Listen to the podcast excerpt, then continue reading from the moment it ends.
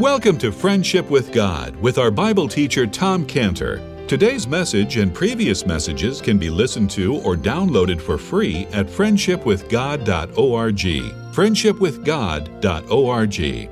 You can also obtain free resources from Tom Cantor and view our online bookstore at friendshipwithgod.org or call us at 800 247 3051. 800 247 3051. Tom Cantor also has a daily devotional verse that comes out each day by email and on Facebook. To receive this small daily devotional verse that Tom Cantor puts out, you can sign up at friendshipwithgod.org, friendshipwithgod.org, or find Tom Cantor on Facebook by searching for Tom Cantor and Friendship with God. Now, here is our Bible teacher, Tom Cantor. Hello, I'd like to welcome you again as we continue in the study of this wonderful book of Exodus. Let's first start with asking God to help us. Lord, we come to you today because we so much need you. We need you, Lord, to reveal your truth to us as we study your word. We need you, Lord, to change our lives as we Lord, take in your word. You said that man shall not live by bread alone, but by every word that proceeds out of the mouth of God. So let, Lord, today be a day when the word of God proceeds from your mouth into us, Lord, giving us life as we come closer and closer to the Lord Jesus Christ. We pray in his name. Amen. Now, if you follow along here, it's Exodus chapter 3, and we'll read some verses here to give again the context and that. Um, We'll start in verse 11, Exodus 3, sorry, Exodus 3, verse 4. And when the Lord saw that he turned aside to see, God called unto him out of the midst of the bush and said, Moses, Moses. And he said, Here am I. And he said, Draw not nigh hither, put off thy shoes from thy, off thy feet, for the place whereon thou standest is holy ground. Moreover, he said, I am the God of thy father, the God of Abraham, the God of Isaac, the God of Jacob. And Moses hid his face, for he was afraid to look upon God. And the Lord said, I have surely seen the affliction of my people which are in Egypt, and have heard their cry by reason of their taskmasters, for I know their sorrows. And I am come down to deliver them out of the hand of the Egyptians, and to bring them up unto the land, unto a good and a large, unto a good land and a large unto a land flowing with milk and honey, unto the place of the Canaanites and the Hittites and the Amorites and the Perizzites and the Hivites and the Jebusites. Now, therefore, behold, the cry of the children of Israel is come unto me, and I've also seen the oppression wherewith the Egyptians oppressed them. Come now, therefore, and I will send thee unto Pharaoh, that thou mayest bring forth my people, the children of Israel, out of Egypt. And Moses said unto God, Who am I that I should go unto er-, Pharaoh, and that I should bring forth the children of Israel out of Egypt? And he said, Certainly I will be with thee, and this shall be a token unto thee that I have sent thee. When thou hast brought forth the people out of Egypt, you shall serve God upon this mountain. Now, in our last study, we saw what a unique privilege that Moses had. It was Moses when we looked at him and we compared him to all the people that were alive at that time. And we said, you know, I don't know if it was only Moses. Many people really wondered what God looked like, but it was only to Moses that the word says that God appeared to him. Just Moses. Many people would have wanted to be a friend of God, but it was only this one, only Moses, that God brought into his confidence. As if it were God put out his hand and he brought, drew him in close to himself, Moses, and he talked to him. And Moses became the confident with God. In other words, he became the one that God just opened up his heart wide open and he started to tell him many things. And many people would wanted to know what's on God's mind. What is God concerned about? What's disturbing God? What is really uh, bothering God. But it was only to Moses as he drew him in close that he revealed to Moses Moses, this is what is filling my eyes. What I see is the affliction of my people which are in Egypt. That's in my eyes, Moses. Moses, this is what's filling my ears. This is what I'm hearing constantly. It's a constant theme that I'm hearing here. What is it? It's the cries, Moses, the cries of my people in Egypt. Why? Because of the Egyptian taskmasters have caused my people to be so much in the vice scripts there. There's so much under pressure that they're crying out to me, and this is filling my ears. And what's filling my heart as Moses is close to God and God is really baring his whole heart. He says, Moses, what's filling my heart is a certain knowledge. And what I know is the sorrows of my people in Egypt. Many people, you we could say there would be many people who wanted at that time to know what God was going to do next. But it was only to Moses as God pulls Moses in close to him and he says, Moses, I have come down. I am come down. And the purpose for me coming down is to deliver. I have come to deliver my people out of Egypt. And I'm going to deliver them out of Egypt and I'm going to bring them into a good land, a large land, a land that's flowing with milk and honey. And he was telling all of this to Moses. Moses is silent. He's just listening. There's no record here. Moses doesn't say anything. He's just listening. And as we look at Moses there, he's in a very privileged position. He's the only one that God has brought in close and is telling all these things. He's brought in to like God's inner space. This is God's inner space, and he's brought in there. Now, when we look at Moses there and how God singled him out for this special revelation, we see as we look at Moses that Moses is a type of Israel. Moses is like what Paul called himself a pattern for Israel. In other words, Israel has followed in Moses' steps. And so, as God singled out Moses for the special revelation, he said, well, let's put it this way. Paul asked the question and he answered it in Romans 3 1 and 2, as we saw. When Paul asked this question, he says, All right, is there any advantage that the Jew has, or really, he what advantage then hath the Jew? That's the question. What advantage then hath the Jew? Or what profit is there of circumcision? What profit? And so Paul says, much every way, many, many ways, chiefly because that unto them were committed the oracles of God. So we look at Moses, and in the same way as Moses was singled out for revelation, because all this that he saw was this was revealed to Moses. Moses didn't sit down and figure out all these things that we're reading about here. We're reading that God appeared to Moses, God spoke to Moses, God revealed to Moses. It was all God communicating to Moses. Moses is called in verse 4 Moses, Moses, and he says, Here am I. And then from there on out, Moses is just like wide eyed, open eared, listening, learning, and the whole thing is coming from God. And so that we could say that what advantage then had Moses? And we could say, much every way, many, many ways, but chiefly that because to Moses was committed the revelation of God. God revealed himself. God appeared to Moses in this bush. And so, in the same way that Moses was singled out to receive this revelation, Israel was singled out to receive God's revelation, which is called in the scriptures the oracles of God, the Word of God, the Bible, the oracles of God. And so then there's two very important therefores that we were looking at in verses 9 and 10 because they show us an important link there between God's concern for the lost, the lost sheep of the house of Israel in this case, and God's commissioning, and in this case, Moses to go See, in verses, see how it reads. in Exodus 3, 9, and 10. Now, therefore, that's the first there. Now, therefore, behold, the cry of the children of Israel is come unto me. And I have also seen the oppression wherewith the Egyptians oppressed them.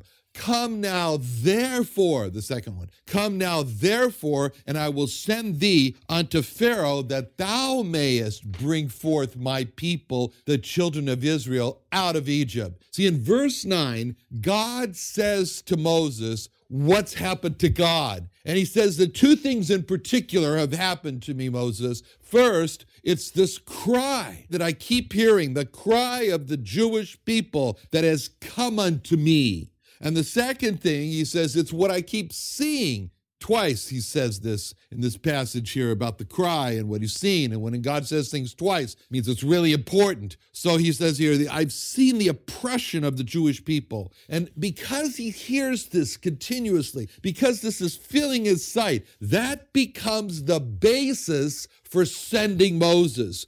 In other words, God was telling Moses that if he wanted to be God's man, and God was calling him to be God's man, God was calling Moses to be a man of God. And if he wanted to be a man of God, and if he wanted to be God's man, to be sent effectively to the Jewish people, then Moses had to feel the pain of the Jewish people. He had to. Moses, this is not going to be a remote control affair for you. This is not going to be you stay isolated and separated from them. This is going to be I'm calling you to get deep involved into their pain to the point where you feel their pain like I feel their pain. You hear their cries like I hear their cries. You see their oppression, their despair like I see their despair, and you feel it the despair of it all, the pain of it all, the cries of it all. You do that. And we can see God trying to encourage Moses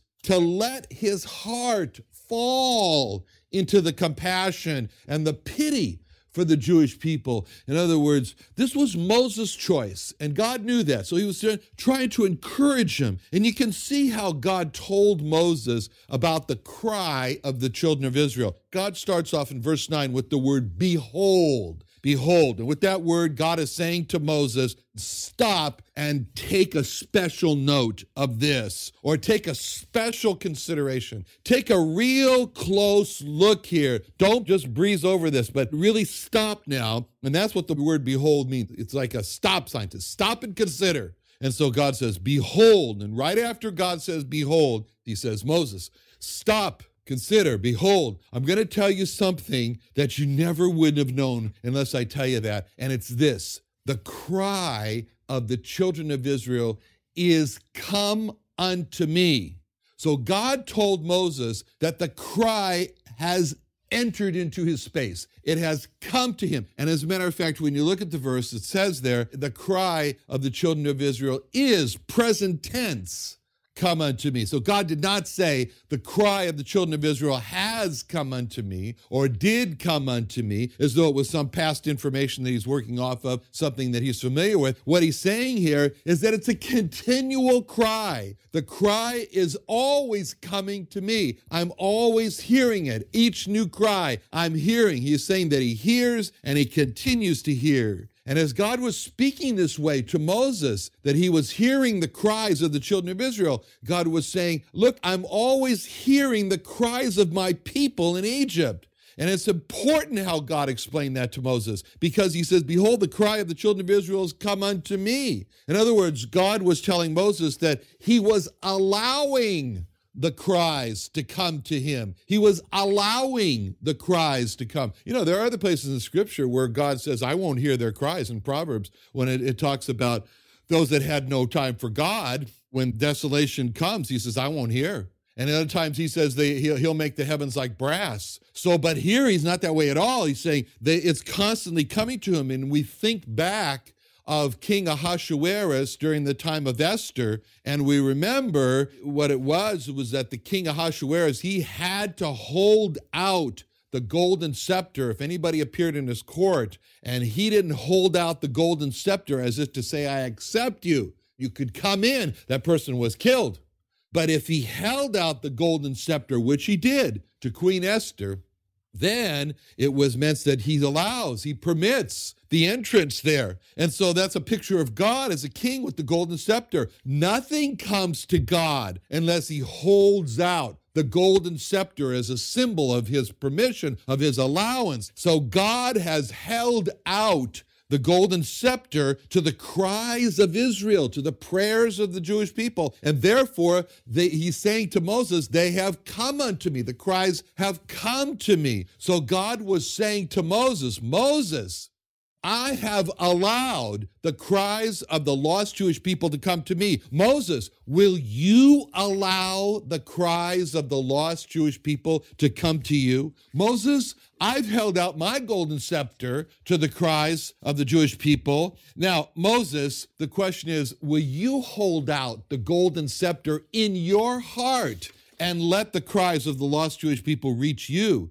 That's the first step. That's step one for Moses to become God sent man. That's step one for Moses to become a man of God, for Moses to become God's man on the scene. That's the first step. Moses had to be like God. And Moses had to be like God in letting the cries of lost Jewish people come to him. And if we want to be God sent man, if we want to be God's man, God's man of God to the lost Jewish people or to any lost people for that matter, we have to be like God and let their cries come to us. If we say, okay, well, I say I've got an obligation here. I'm supposed to bring the gospel to the lost people. And if we just say, but I'm not about to let my heart become upset and disturbed and possessed with this terrible tragedy, I'm going to keep my heart distant from that person or that situation.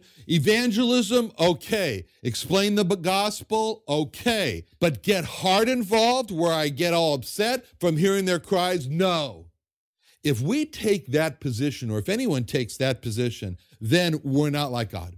It's not like God because God let the cries of the lost reach him, come to him, as it says. If we take that position, then it's not only we're not like God, but the lost can see right through it. They can see directly through it. We become absolutely transparent and they see it's mechanical. Oh, it's nothing more than duty. It's nothing more than something he has to do. It's nothing more than religion. It's nothing more than tradition.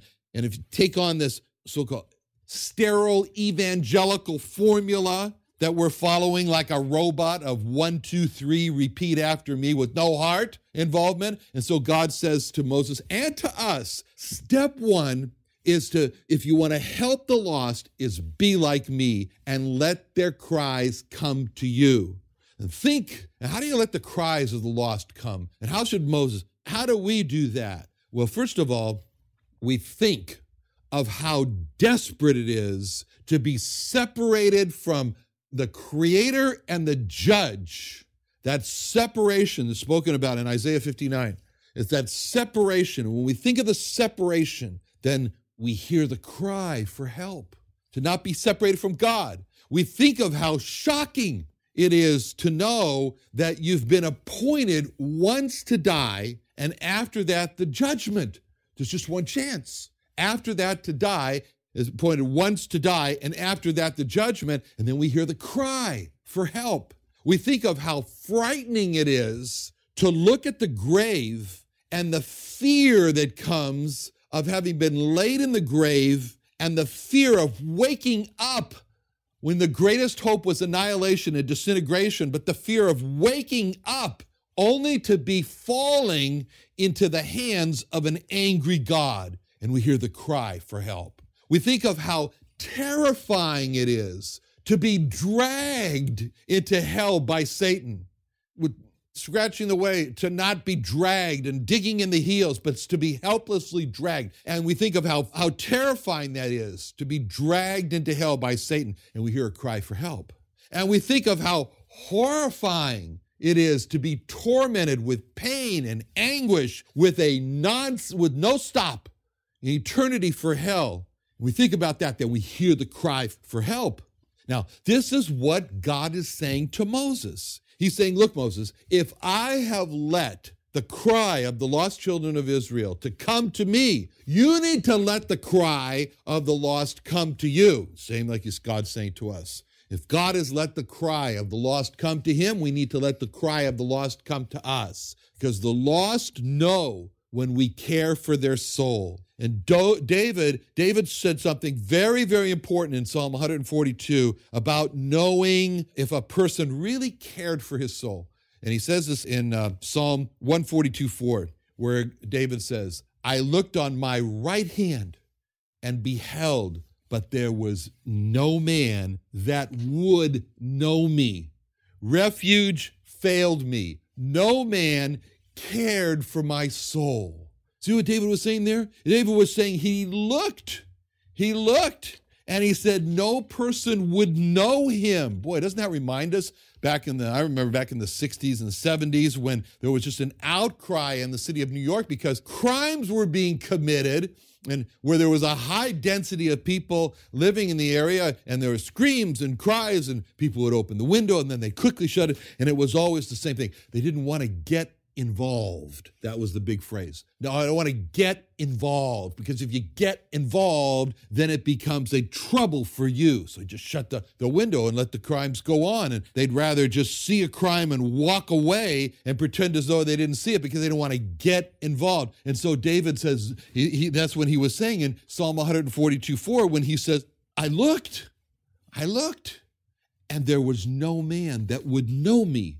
Nobody took any time to know him. And he said, No man cared for my soul. So God says, Look, step number one, Moses, step number one for us. Know the lost, know them. And know them in their desperation, and know them in their loneliness, and know them in their terror, and know them in their horror, and know them in their fright, and know them in their fears. Know them, know them, God says. And then he says, care for their soul care for what happens to them, care for their eternity. And so God is calling for us to know the lost. God is calling for us to care for the souls of the lost. And he says, and that's what it means to be sent by God. And that's why God went through all of this description to Moses to, as a preparation for Moses to say, Moses, this is delivering the lost 101. First, hear their cries and see the state that they're in, know them and care for their souls. And no one, no one can be God's man. No one can be God's sent man. No one can be the man of God to deliver the lost unless he has God's broken heart for the lost. Because that's really what God is talking here. He is broken as a broken heart for the lost. Now, after God has told Moses this to really to lead Moses into what he had to do, but also showing that he has this motivation he has his motivation to see the children of Israel get delivered from the Egyptians. Then in verse 7, and then God has told Moses that he has come down to deliver them. And then God tells Moses that he's going to use Moses to deliver them. And so in Exodus 3:10 this is where we go, "Come now therefore, and I will send thee unto Pharaoh, that thou mayest bring forth my people, the children of Israel, out of Egypt. So here again, we see how God reveals to man this truth so that he will use it to deliver the lost. God has saved believers. And if any person has come to the Lord Jesus Christ, cried out to him, and asked for God's mercy covenant, mercy covenant, of receiving the Lamb of God, the Lord Jesus Christ, as a sacrifice for his sins, be saved, become a child of God, live forever, then God has filled the believer with the knowledge of himself. And God then makes the believer responsible to bring the gospel to others who are lost. And that call that Moses had from God to deliver the lost Jewish people is true of the people of Israel as well. Let me explain what I mean. When God gave his oracles to the Jewish people, he then made them responsible to carry them to the rest of the world. You know, this is brought out in Deuteronomy 32 8 when God's when Moses described how God made decisions about boundaries of countries, of the Gentiles, of the Goyim, of the nations, the boundaries. And it says here in Deuteronomy 32 8, Moses explains, when the Most High divided to the nations their inheritance, that means their land, when he separated the sons of Adam, he set the bounds of the people according to the number of the children of Israel. This means that when God made the decision as to this boundary should be here and it should go to this river, it should go to these mountains, and he made these decisions as to where the boundaries of the nation should be, he did it with an eye on the number of the children of Israel.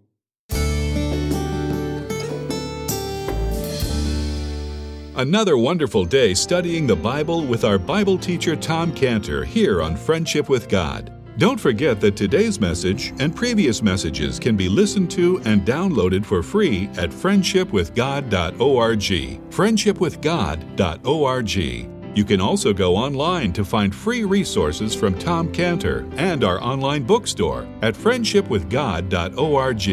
You can also find Tom Cantor on Facebook, and you can also go to friendshipwithgod.org and sign up for his daily devotional. Tom Cantor is also the founder of Israel Restoration Ministries. You can visit that website at israelrestorationministries.org.